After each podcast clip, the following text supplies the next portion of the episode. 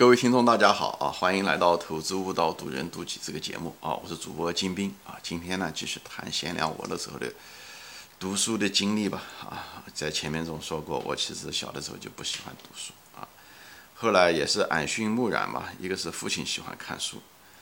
以后我大概7、8岁的时候父亲来了，以后就他有看书的习惯，所以言传身教吧，跟那一定的关系，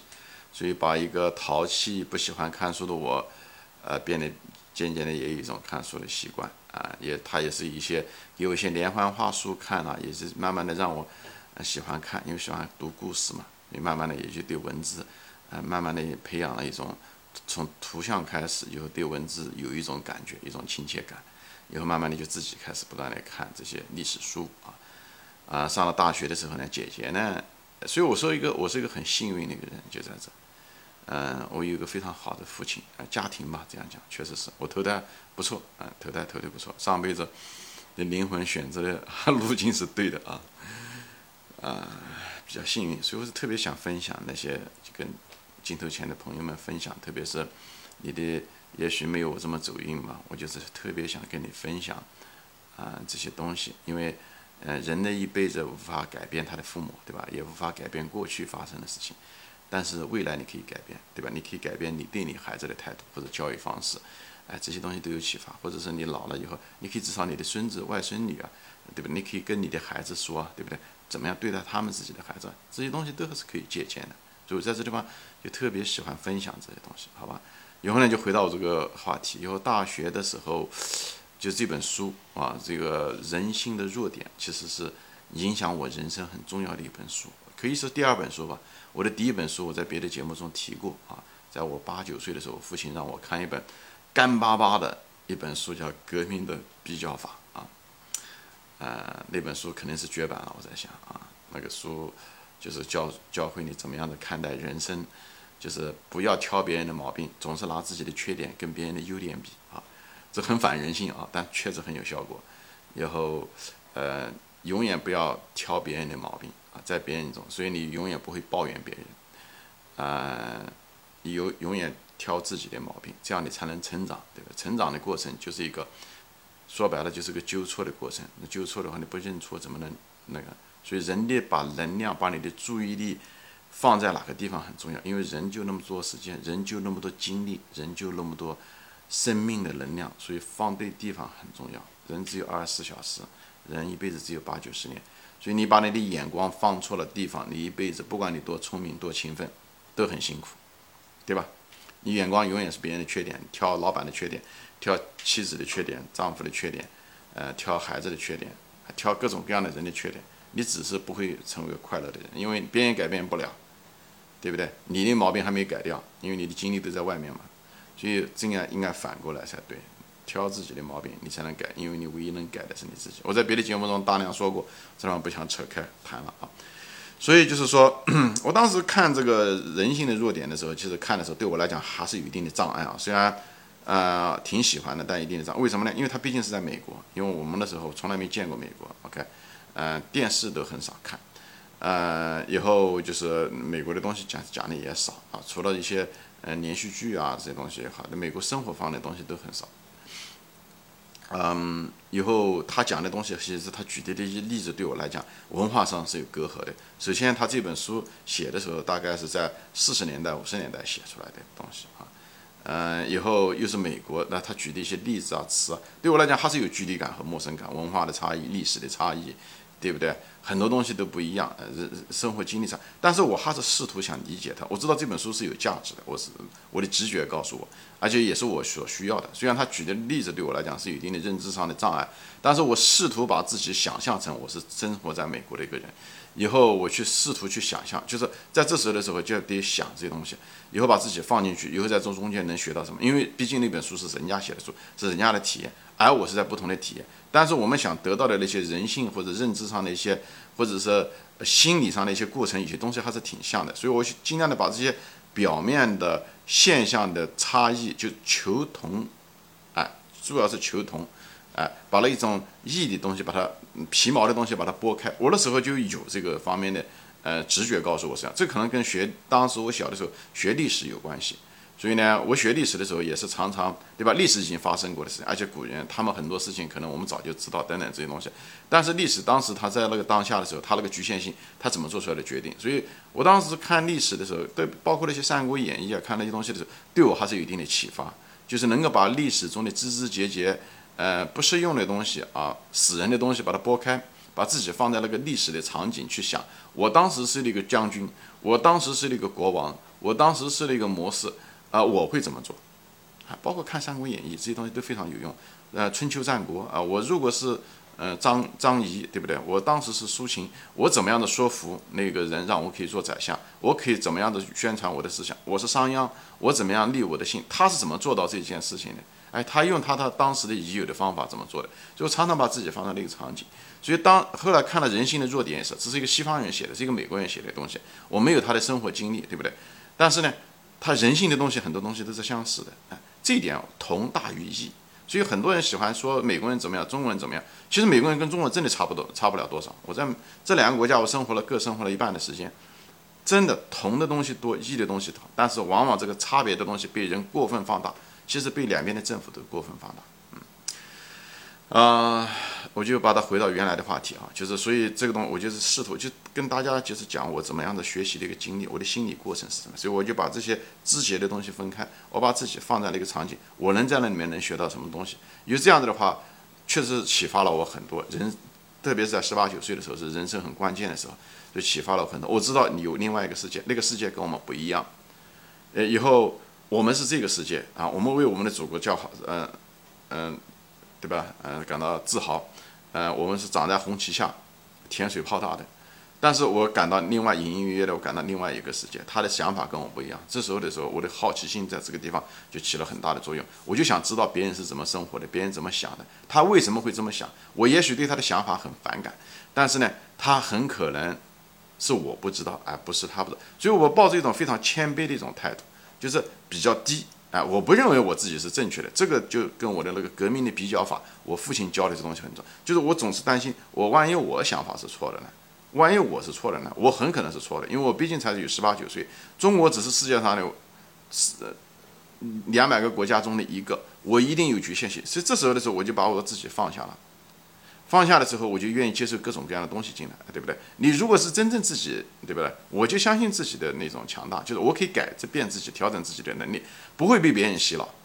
不会被别人洗脑。兼听则明，我先让他进来再说，我再判断，而不是先判断。你一旦判断了以后，你就很难把别人的话听进去。你一个先入为主的思想，你很难把别人的东西听进去。就跟我以前讲过的例子，对不对？先入为主，人天生来就有先入为主，这是我们的动物性。我可能用另外一个节目要说。比方说你就像那个夷陵偷斧，一个人，对不对？寓言故事，一个人担心他的邻居偷了东西，他这时候就有一个，他因为他斧头丢了，他觉得是邻居偷的，虽然没有证据，他一旦形成这个观点的时候，他觉得他的这个邻居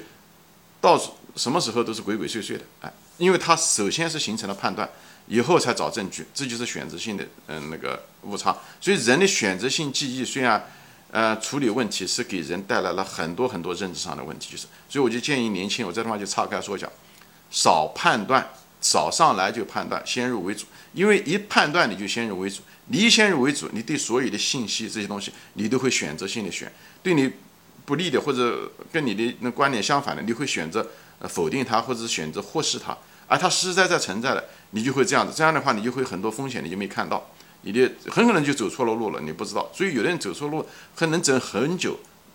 人犯错没有关系，最主要的是你不能在一个错误的路上待得很久。很多人为什么在错误路上待了很久的原因，就是他们无视这个跟他们的观点